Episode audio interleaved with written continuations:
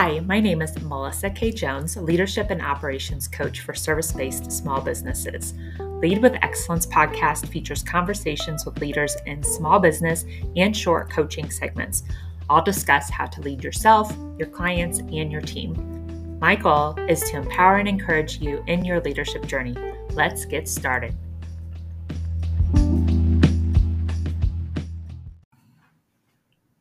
Today's episode is about personality hires. But before I start that conversation, I want to preface it with this. The workplace is changing, and for a long time, there's been an overzealous, greedy, unethical, move fast, break things, win at any cost, sleep when I die culture.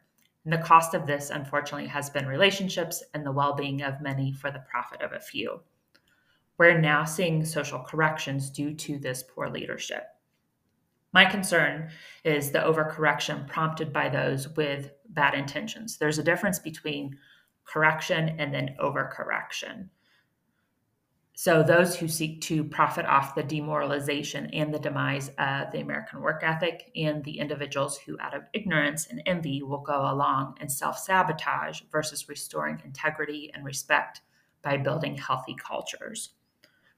So, I acknowledge that there's problems in the workforce, in leadership. And I want to help with course correction there. I am also cognizant that overcorrecting will create new problems of their own. And so, my hope is with having these conversations with you that together we can find a healthy path to create great relationships with our team members, with our peers in the industry, and with our clients, and be an example to them. Again, lead with excellence. So this frames a lot of the conversations that I will have with you is acknowledging the problems that we have and then what can we do to move forward in a healthy direction. So moving forward, recently there was a Forbes article on personality hires. And that social discussion started on TikTok and then expanded to Instagram and LinkedIn. I shared it recently on my Instagram. The discussion seems to be a false argument because great teams aren't built on skill or personality alone. I've never been an advocate for keeping a high performer with toxic behavior, and I will not be an advocate for a poor performer with a great personality. They both take away from a thriving culture. So, this is my response then to excerpts from the Forbes article on personality hires. The first excerpt a personality's hire, excuse me, a personality hires function in a corporate setting is to provide all the jokes, banter, and playfulness needed to set the vibes, which sometimes compensates for their perceived lack of skills or lackadaisical approach toward office attendance or punctuality. My response to that is having a personality hire set the vibes for the team is absolving leadership of their responsibility in cultivating the culture. And why do people need to be entertained at work? We're adults, not children. You can have fun at work. You don't have to be serious, but it doesn't require us to be entertained, especially with jokes and banter and playfulness. Like having someone hired specifically for that role almost as a disservice to the purpose of work, which is to be of service to others, to build things and to create things that will last past our time. And I think we've lost, like, part of that is we lack purpose and vision and then we've lost the personal satisfaction that comes with doing a job well.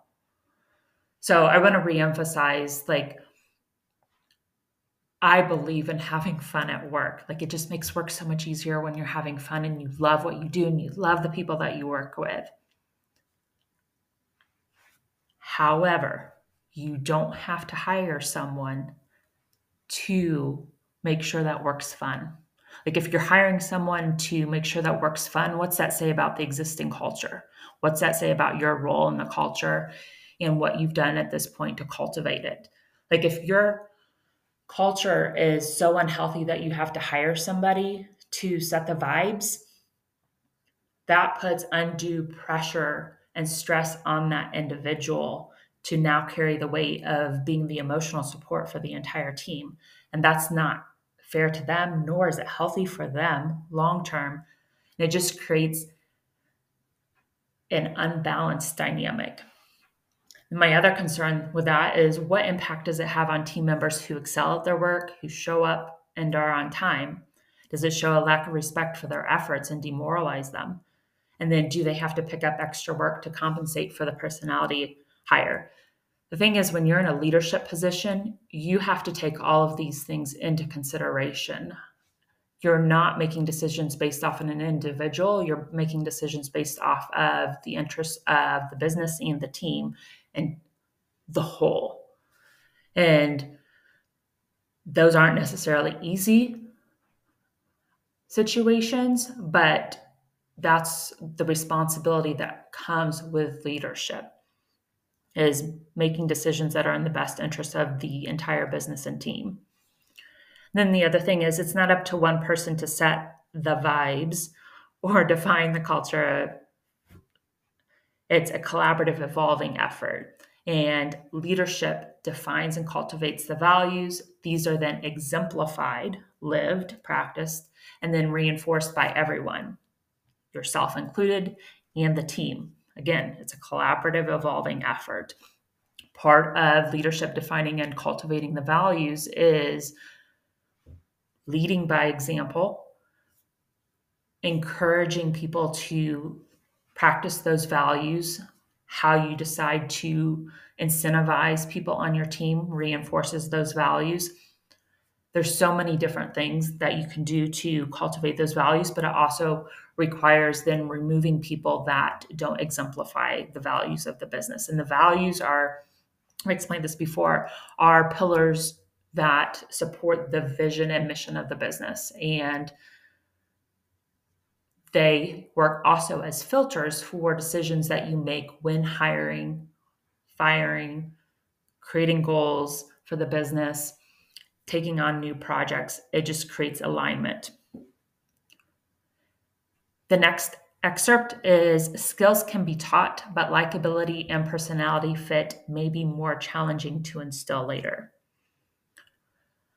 my response to that is when likability becomes the focus, then people will struggle with personal boundaries and being truthful. It creates codependency and resentment. We already see this in the workplace and its toxic effect on culture. The thing is, people can tell when they're being lied to, and their respect for the individual diminishes. And in the long term, then that behavior has a negative impact on the individual, the team, and the business because it just has a ripple effect. And when peers, vendors, partners, or clients can't trust the team or individuals within the business, that has a then a monetary impact and then worst case scenario can have legal impact if there's lies that create larger issues and a lot of times people lie because they're afraid of disappointing somebody, because they're afraid of getting trouble, because they're afraid of perception. So you want to build a culture where truth is valued, where people can be candid and tactful because they care about each other and are concerned about their long term growth when there's an overemphasis on likability, that's when gossip occurs because then people become passive aggressive. They're having sidebar conversations. They are talking behind each other's backs. It just doesn't have a good long term impact on the culture, which then, if you have a negative culture, that impacts morale and performance. So, again, likability while it's important. If it is overemphasized, it can be detrimental. And then hiring is more than skills. It's also assessing for culture fit, work ethic, and values. You can do this with multiple interview conversations, including different team members in the interview process, and then asking situational questions versus arbitrary questions, such as what's your favorite fill in the blank, which have no correlation to their success. I'm a big believer that it's hard to fake what someone doesn't practice and believe. So, being intentional in the interview process and in the preparation by creating situational questions to understand how an individual would respond in a situation, what actions they would take, what their communication would be in those situations. There's a lot of little different things that you can pay attention to in that conversation with somebody to have a better idea of who they are as an individual. You won't get it right a majority of the time because people are flawed, but it is a better way to assess someone when going through the interview process. The other thing to keep in mind is that as the workplace culture changes, as hiring talent evolves and it's not localized and you're hiring people from across the country or sometimes even international that size of the talent pool increases, which then creates more applicants and makes it harder to narrow it down. So, a lot of people will be utilizing AI. I predict that will start off more in the corporate sector just because of cost. And then, as the cost comes down, then smaller businesses may be able to utilize it, or if it's implemented within software that they can purchase through subscription, then that's a possibility. My questions for you are How will AI assess personality? Will it use sentiment similar to how brands are assessed? And will this encourage people then to be caricatures of themselves, especially if we're focusing on personality? We already see in social media how personalities can just be really big because they're doing it to drive attention and engagement. And it's created this hesitancy in some areas for engagement because they don't know, like people don't know if they're being played, or it can create combativeness, all depending on the personality of that individual. And so, if there's a heavy emphasis on personality, will it also increase the cognitive dissonance between how an individual is in their day to day life and then how they portray themselves online or through the screening process in order to keep up with this role. And that's really hard for someone to keep up that facade. Eventually, they'll break or there'll be a disconnect somewhere. And so, keep that in mind through the conversation. The next excerpt is unique personalities that click with staff and reflect corporate branding have a substantial business impact, especially when competent. The thing that sticks out to me in that excerpt is what does reflect corporate branding mean? Is that acknowledgement of hiring someone for their appearance? Or is it suggesting someone who would be ideal as a brand ambassador because they reflect corporate branding. I mean, we already see on social media how people cater and as curate's probably a better word, how they curate their personal wardrobe and even their home decor to match their personal brand. And so are these companies that are buying into the idea of personality hire and looking for an individual that reflects corporate branding. What does that mean? And in the viral TikTok video, it shows the personality hire as a young woman. And I to understand that there's a bit of comedy involved. Um, but if Forbes is writing about it, there's a fair amount of people that are taking it seriously. I find it interesting that women have worked so hard for decades for a place in the workforce and to now subject themselves to being a personality hire it seems like a, big leap backwards. And then while everyone, it, eh, well, a good amount of people are advocating for equal pay, what does compensation look like for a personality hire? How is that measured? And then are all personalities equal? I'm being slightly facetious with my questions, but the whole idea of a personality hire opens up a lot of questions in the way that it has been presented.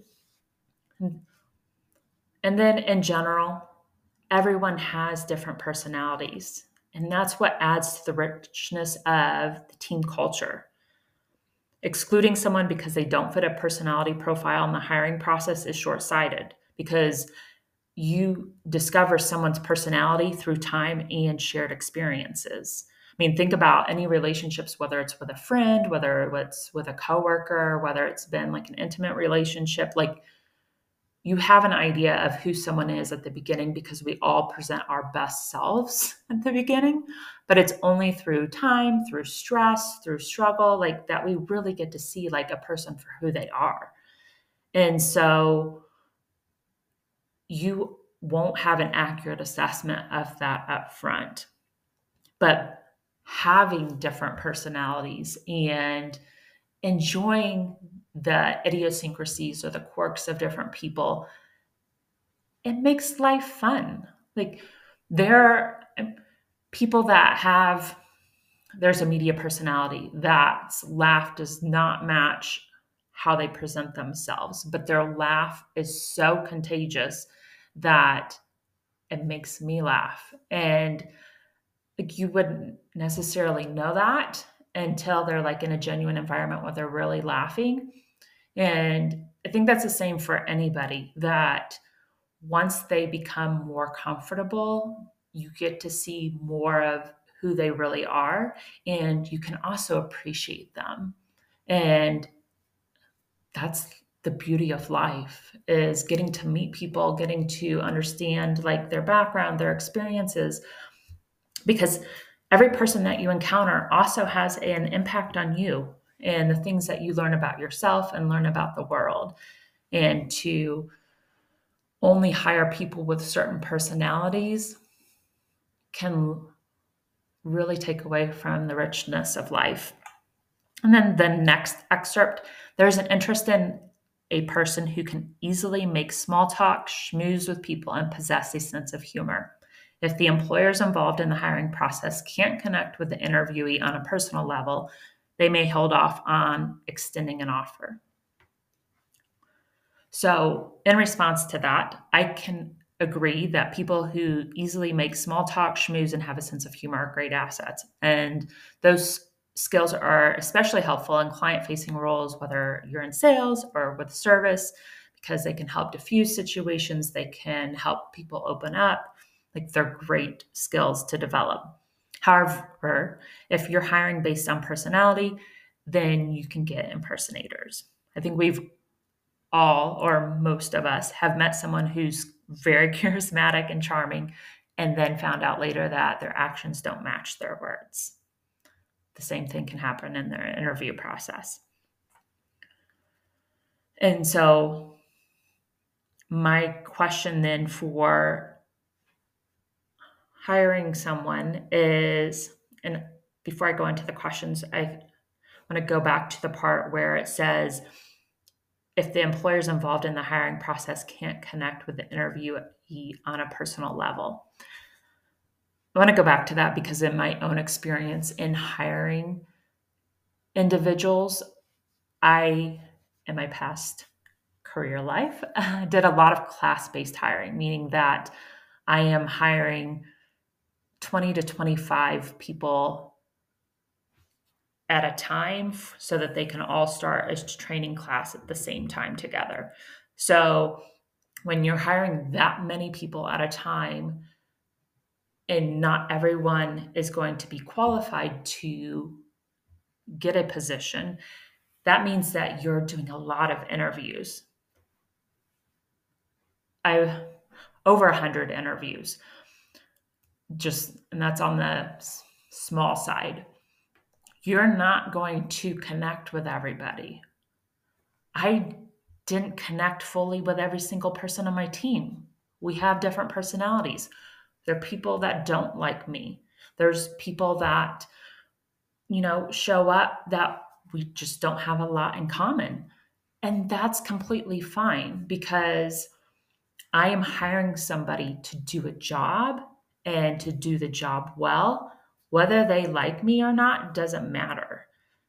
I need someone that can do the job. Now, if they like me, then great. Like that helps, but it's not the sole emphasis. And so that's why I really want to like push back on this because you don't have to have a personal connection with somebody to hire them and for them to be the best qualified person for the job. Like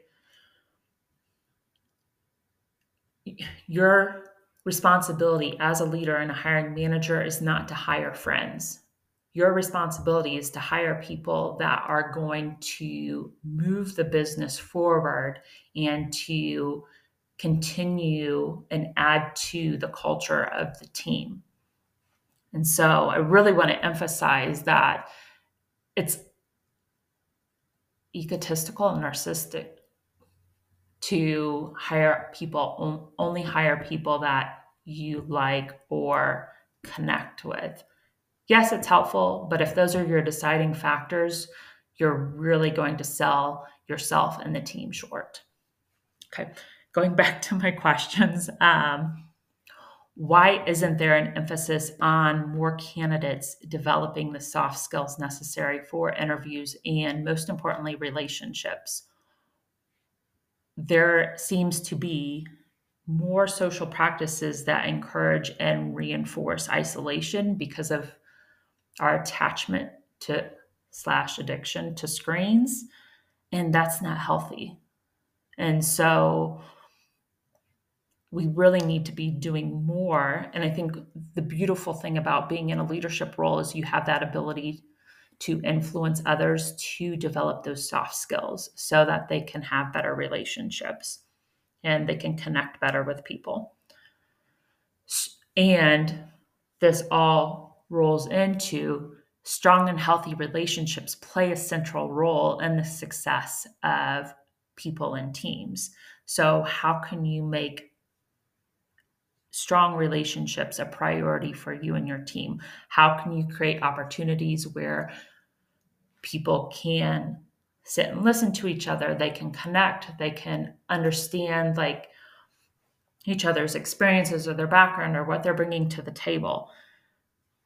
Some of my best relationships have come and come from early in my career, whether I was a bridesmaid, whether i was a wedding attendee, whether it was a boss that opened a door to another opportunity. Like there's so much that can happen through relationships that isolating the skills that are necessary for developing strong relationships to a personality hire instead of encouraging and building those with all team members is a detriment to their long term success. And one of the things that I take seriously and practice, it's part of my leadership philosophy when working with teams or in the past when I have my own team, is people are not going to be with you forever. That's a guarantee. So, what can I do to set them up for success in the long term? how can I help them prepare for the next chapter? And it doesn't need to be at a detriment to the existing relationship or business because if you're doing it right, you're helping them excel in their current position. And when they excel in their current position, then you're setting them up for success in their next position. So, again, strong and healthy relationships. How can you make that a priority for you and your team? And real quick, I'll tell you one way how to do that. And something that I emphasize with clients is having regular one on one meetings with your team at a minimum once a month. Because if you go longer than 30 days without having designated individual time with a team member, it's easy for things to get swept under the rug, for issues to snowball, etc. And they need that touch point with you. The next excerpt is personality hires are strong communicators essential to collaboration, planning, and executing innovative projects and conveying messages to clients or stakeholders. This my response is an extension of some earlier comments that I made. But strong communication skills are developed through practice. Everyone is capable of developing these skills. It just requires engaging in conversation, even when it's uncomfortable, listening to understand versus responding, remaining curious and asking questions. This is contrary to social media, where many of us get caught documenting our first reaction, and sometimes it's to our detriment. The other thing is the reliance on emojis. I'm guilty here. And memes to communicate, while fun, are the equivalent of communication candy because you're not using your words, you're not using nuance. And nuance is necessary for understanding people and understanding the differences. Not everything is binary. The other concern is the over reliance on ChatGPT and AI to write will only further the gap between those who communicate well and those who don't. And writing is necessary for good communication because it allows you to sort, organize, and refine your thoughts.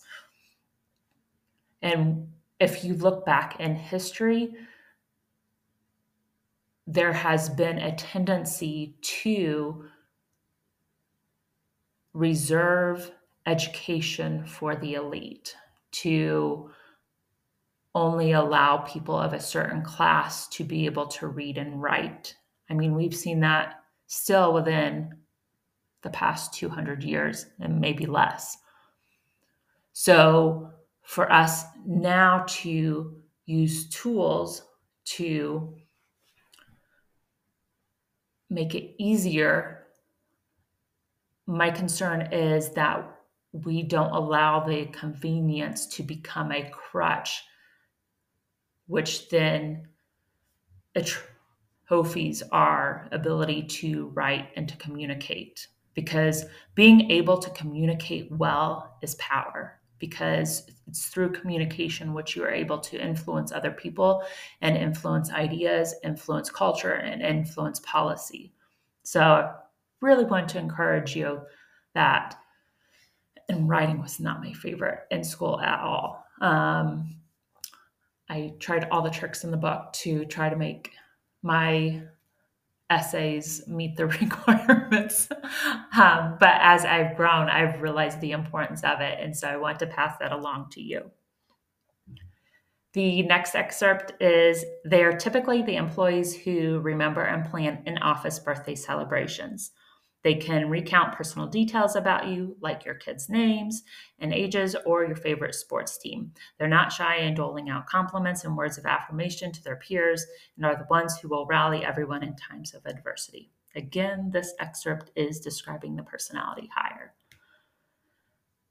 So, my response to this is the details described in that excerpt are part of any healthy, caring relationship.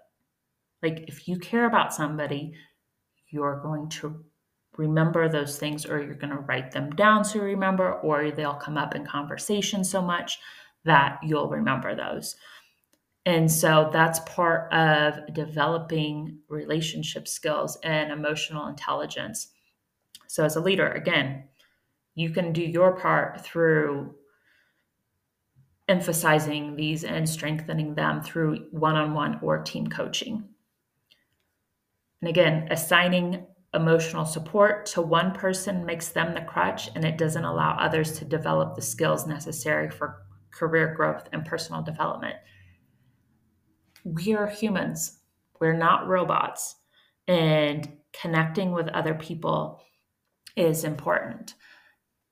And remembering the things that are important to somebody else is makes them feel seen, heard, and appreciated. So I would encourage you to do that of others, but also to encourage everyone to take on that role and share it.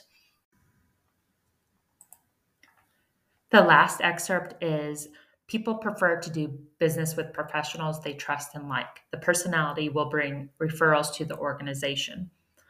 So, my question for that is why is this assigned to a personality versus it being a skill developed across the business? If you want it assigned to a personality, then just hire brand ambassadors. But if you want a competitive edge, then your entire team should develop these skills. And anybody who has been in sales knows the value of building a relationship with people where they trust you and they like you because you're being of service to them and helping them find a solution instead of just selling them a product to get a transaction. So, again, it's building relationships. So, in conclusion, leaders, I encourage you to be proactive in cultivating a healthy and thriving team culture. It requires effort like anything else worthwhile, but when you take on an active role, it's so much better than having to be reactive, especially in today's climate where things change so quickly. I'm curious, what are your thoughts on a personality hire? Is it poor framing? Is it part of a larger cultural issue? If you're listening to this on Spotify, respond to the question prompt. Thank you and have a great day.